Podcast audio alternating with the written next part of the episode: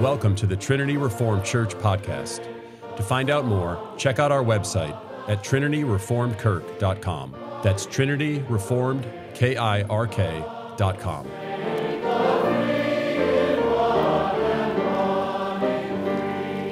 shall see visions, and your old men shall dream dreams. Even on my male servants and female servants in those days I will pour out my spirit, and they shall prophesy. And I will show wonders in the heavens above and signs on the earth below blood and fire and vapor of smoke. The sun shall be turned to darkness and the moon to blood before the day the Lord comes, the great and magnificent day. And it shall come to pass that everyone who calls upon the name of the Lord shall be saved. Men of Israel, hear these words Jesus of Nazareth, a man attested to you by God with mighty works and wonders and signs that God did through him in your midst, as you yourselves know.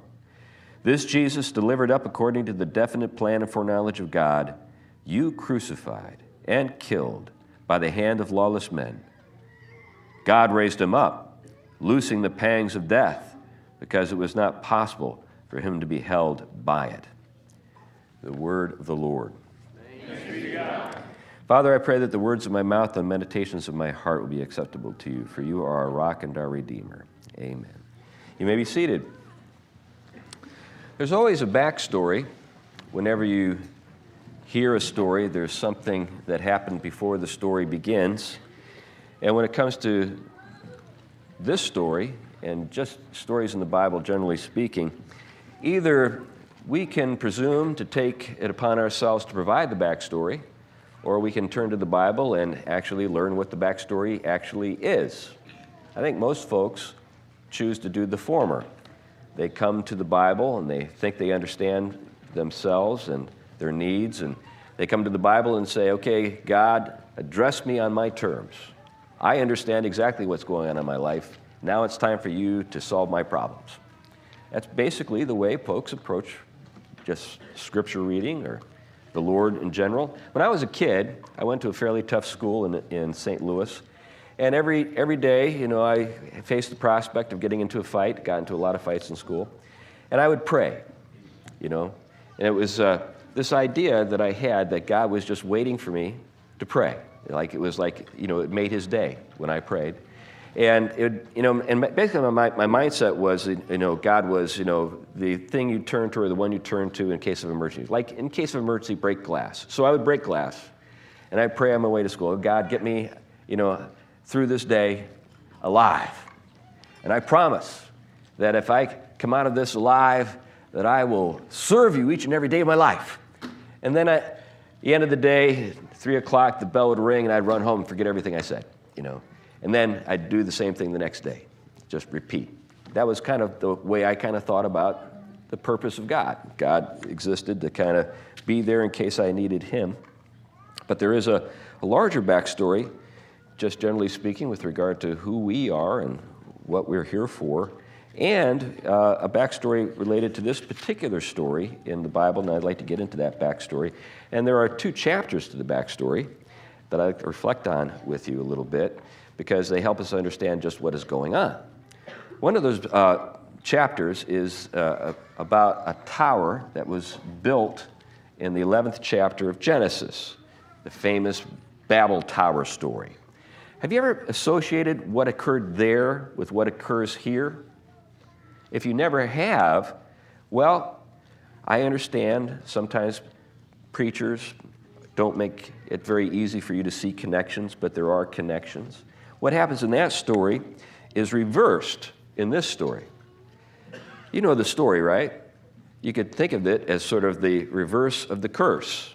I'm a Red Sox fan, so when I hear reverse the curse, I think about when the Red Sox finally broke through and won the World Series in 2004, thereby reversing the curse of the Bambino. But that's a whole other backstory and a different happy ending. So, to this story, though, uh, the Babel Tower story is about a time in which everybody spoke the same language. Everybody spoke the same language and they all lived together and they were part of the same political community. So everybody was unified and everybody understood each other. And what did the folks do with all of this unity? What, to, what purpose was this unity directed? Well, We're told in that story, it's in Genesis chapter 11, verses 1 through 9, we're told in that story that they decided they wanted to make a name for themselves. Make a name for themselves. And they wanted to hold everything together. Wanted to make sure that they didn't get divided as a political community so that they could keep, you know, together and, and work together and accomplish great things. So, uh, in effect, that's what happens. They build this tower to serve that purpose. It's very impressive. The tower itself implied something. The tower itself implied a kind of uh, desire to elevate themselves to a godlike status, to ascend into the heavens, uh, that or bring the gods down or bring God down to their level. In either case, you have a kind of arrogation of authority here. This is where we get the word arrogant. Arrogation. They arrogate to themselves authority that they don't possess uh, in their quest to make a name for themselves. and the Lord comes down to see what they're up to. By the way, I've mentioned this perhaps before when I've been with you. Whenever we're told in the Old Testament that God comes down to see what's going on, it's not a good thing, at least from the standpoint of the people who he's, he's, he's checking out. It's sort of like when you were a kid and you were beating up your little brother or sister in the basement and your father yells down there into the basement, Don't make me come down there. That's kind of the dynamic. So when the Lord comes down, it's to straighten things out. He's checking it out. He wants to investigate the situation and see whether or not what he's heard is as bad as he thinks he's heard, if you get my drift. So he comes down, he sees what's going on. And then the Lord, in verse 7, notes that uh, this is really a remarkable achievement. And he says, in effect, if this is what they can pull off when they all have the same language and they're a part of a, you know, a common political unified community, nothing will be impossible for them. Nothing will be impossible for them. And instead, do I have a microphone issue here? Oh, I'm just nothing to do with me? Okay, okay. Anyway, I just thought maybe I needed to speak up or something. But anyway, so there's uh, this occurring in the background. You've got this, uh, this judgment that's, that's rendered, and the Lord, rather than, con- than congratulating them, confuses their speech. And then, but in the fact, in the, in, by confusing his, their speech, they are not able to finish the tower, and their community is broken up, and uh, people uh, no longer are able to communicate with each other. So, what ends up happening in this, in this story is that you've got uh, the objective of making a name for yourself, or making a name for themselves, and holding things together. And, and in so doing, they actually make a name for themselves, and the name that they make for themselves is a kind of watchword or a joke. So today, when you hear the word Babel, you don't think, what an admir- admirable accomplishment. You think, this is meaningless nonsense. That's what the name is associated with now. So, uh, we have that but uh, they also fail to hold things together. So they strive to create a community that uh, elevates their own status, glorifies them in the process of making a name for themselves, and holding things together and, ret- and retaining the unity that they had, had enjoyed as a political community. That's in the background when we hear the story about Pentecost. Another thing that's important to remember is that Pentecost itself is a feast. It's the Feast of Weeks. It follows uh, Passover, and it's seven weeks following Passover that the Feast of Weeks is celebrated. So Pentecost means 50, so 50 days are counted out. 7 times 7, 49, add 1. There you go. You get Pentecost. And that is uh, the the uh, event that's being uh, celebrated when the Spirit falls and the entire uh, you know, audience that has assembled for the feast in Jerusalem gets to hear Peter's uh, sermon. And what, what you have uh, with regard to these two events, these two sort of chapters in the backstory, is a framework within which to understand what's occurring at Pentecost. What is occurring at Pentecost? Let's think a little bit about that. As I noted, it is a reverse of the curse. We still live in a world where we're trying to make a name for ourselves. I don't know if you've thought about that, but throughout the course of human history, people have tried to make a name for themselves. You know, think about significant uh, political and military conquerors like Alexander the Great, Caesar, Napoleon, etc. And in each case, this quest to make a name for oneself is wrapped up with this drive to try to create a single unified uh, community that extends over the face of the entire globe. And the justification for this quest is always the same thing, or at least this is the propaganda.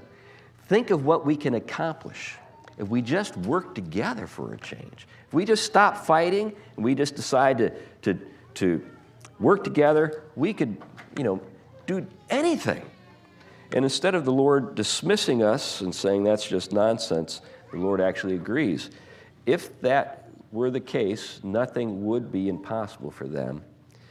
And depending on how you read that, it says something about you. If, if you hear the words uh, that uh, are, you know, proclaimed by the Lord in judgment, and you think, well, it's just because he's jealous. He doesn't want a rival.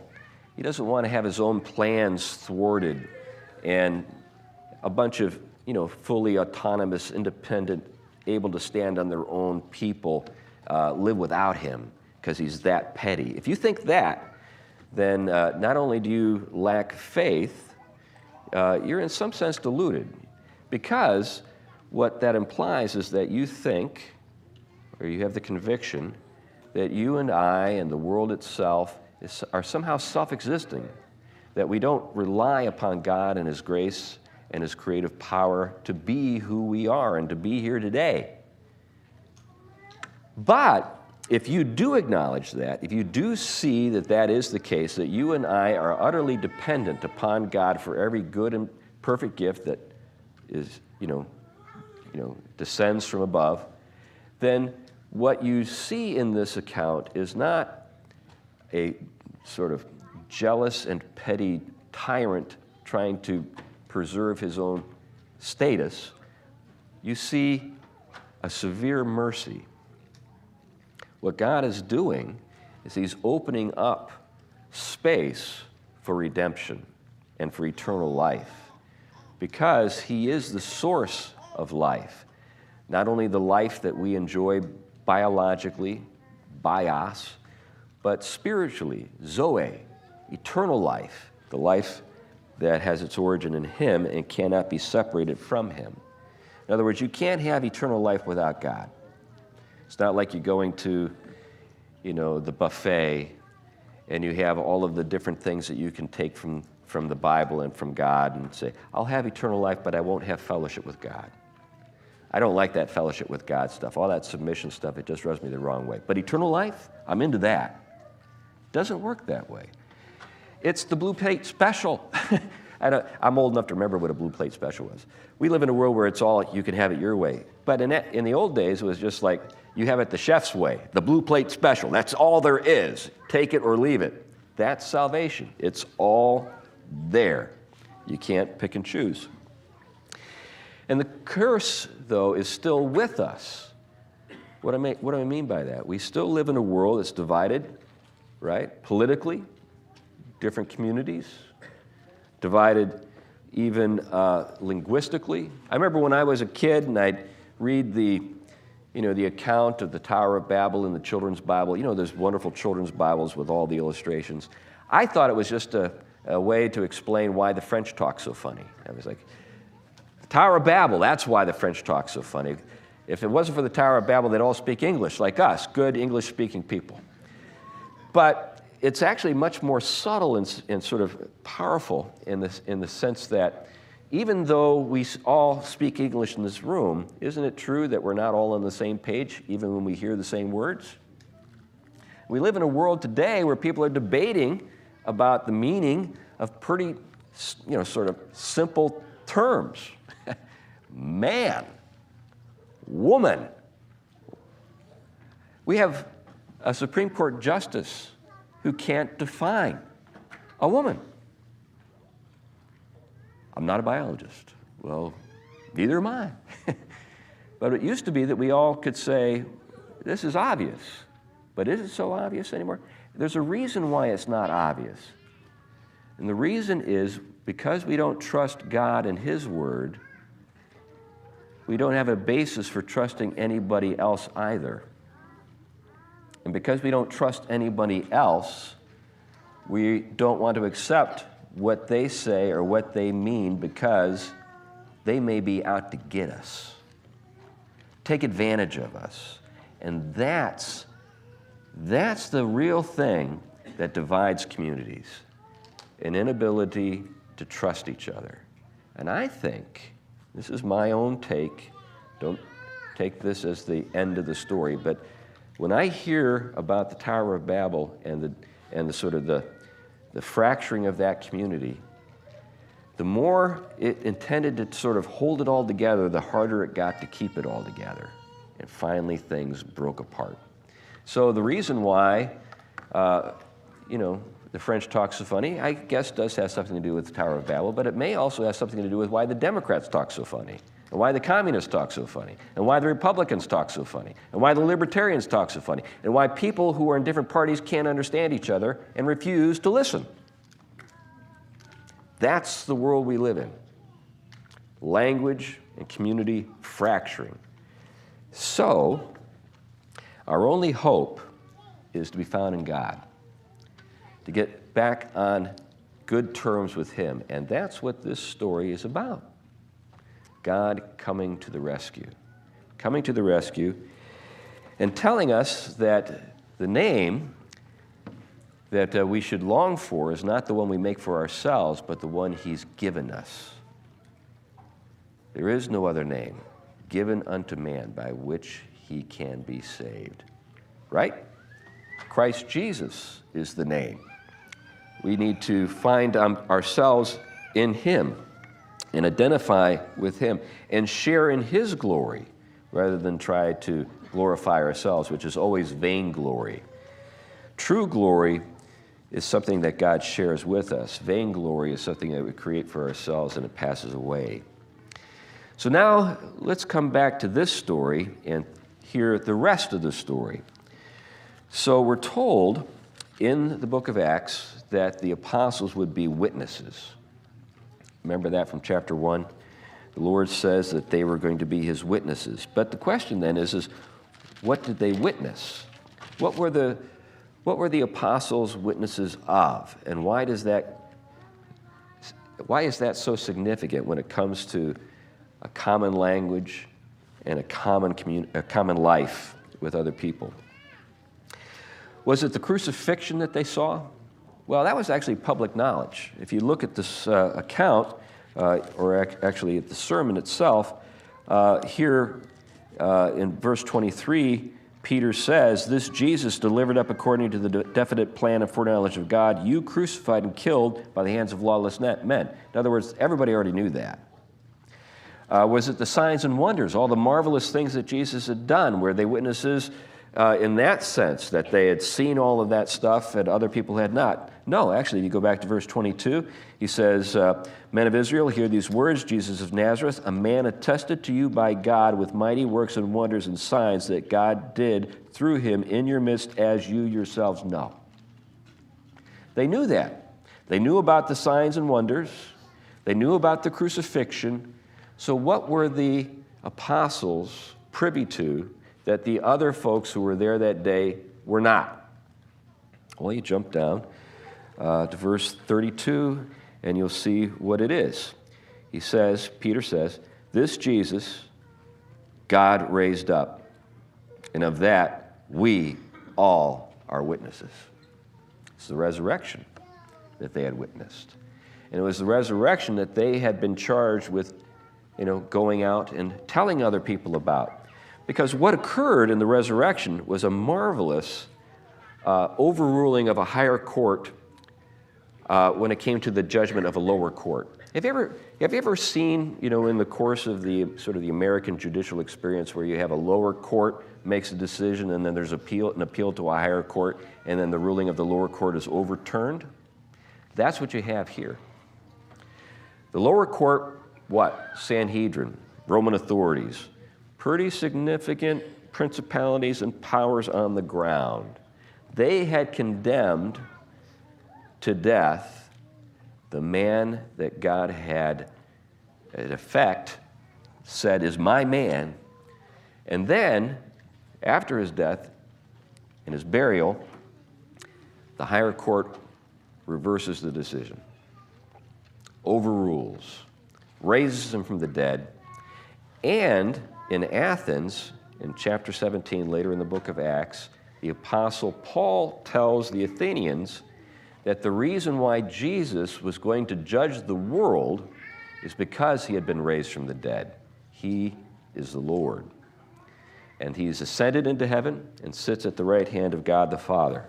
So that's the backstory.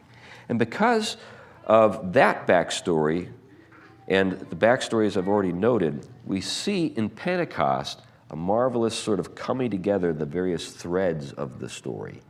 We see in Pentecost what? People being able to understand each other for a change from all over the world. And what are they hearing? They're hearing the apostles proclaim the mighty works of God, not talking about themselves and about how great they are, but about God and His works and how great God is and they understand there's something occurring that's made possible by the power of God's Spirit. And that's still the case to this day. We as Christians have a basis for understanding each other across cultural lines, political lines, and it's something that the world cannot explain. It's because we share a common Lord and a common Spirit that we have a common language in the Spirit, even though we actually may speak French. You know, I feel sorry for French speaking people, but hey, some people are stuck with French. But anyway, I'm joking. But I hope you get what I'm driving at. And even in the situation that we find ourselves in, where we're divided because of very different uh, interests and things pulling us in different directions, we as Christians have uh, something that pulls us together that's stronger. It's the Spirit of God because of the work of Christ. And the other thing that's noteworthy about this is this is a harvest festival, Pentecost. There are three harvest festivals uh, following Passover. The very first is the harvest of the first fruits. First fruits means See, the, uh, the, the very first cuttings in faith are brought to the temple, and there's a celebration and an anticipation of a great harvest that will come about later in, this, in, in the year. So that's the first fruits. And then there's Pentecost, which is another harvest festival, which occurs, as I noted earlier, seven weeks after Passover. And what we have here is a gathering in, this is a harvest. And what's implied is that from this point on to the end of the world, a great harvest is being gathered. That harvest is, is uh, being gathered by the proclamation of the gospel. And there's a cutting. It's as though a sickle uh, is, is, is drawn out and used to cut and we're told here in this uh, account, in verse 37, that those who heard were cut to the heart. There was a cutting. And in that harvest, there were believers who were brought in and made part of this people, the people of God. And this is all done in anticipation of a final harvest, the third harvest in the, in the annual cycle. With, you know, if you look at Leviticus chapter 23, is of course the Feast of Booths. But there will be a final day, a final harvest, where everything is accounted for and there's a separation of wheat and tares and sheep and goats. And it's, it's, it's that harvest that we're, we're laboring towards at the present time uh, because Pentecost, this is the period of Pentecost that we find ourselves in. These are the last days, so to speak. And there's a final judgment that we are anticipating, that we're looking for. And we know what to anticipate or what to expect because of the first fruits. Who was the first fruit? Christ, right? 1 Corinthians chapter 15, I think it's verse 23 or 32. Christ is called the first fruits. Everyone who is gathered in from that point on is part of that, that second great harvest festival, Pentecost, uh, where we're, we're incorporated and made part of a, a great people who all speak the same language and are named by our Savior as his followers. But we're anticipating the final day, that great getting up morning when the resurrection, broadly speaking, occurs, and all those who are called by his name and truly redeemed enjoy the, f- the full uh, benefits or the full, uh, uh, the well, the word benefits fits just fine, the full benefits of salvation. And that's what we're looking forward to. So, with all those things in mind, now you know the rest of the story. Got the backstory, you got this story, and the rest of the story. Let's pray. Heavenly Father, thank you that we're a part of a great story that we didn't make up, but we are swept up in, and we're grateful for it. We're just not all that creative. We can't really tell a good story about ourselves. It's just miserable and vainglorious when we try. We pray, Lord, that you give us a greater appreciation for all the good things that, are, that we enjoy because of the fact that we're part of a story that you're telling. And we pray, Lord, that you'll help us to share that story with other people so that they can join in on the, on the good things too. In Christ's name, amen.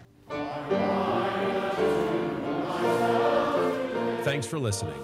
To find out more, check out our website at trinityreformedkirk.com. That's trinityreformedkirk.com.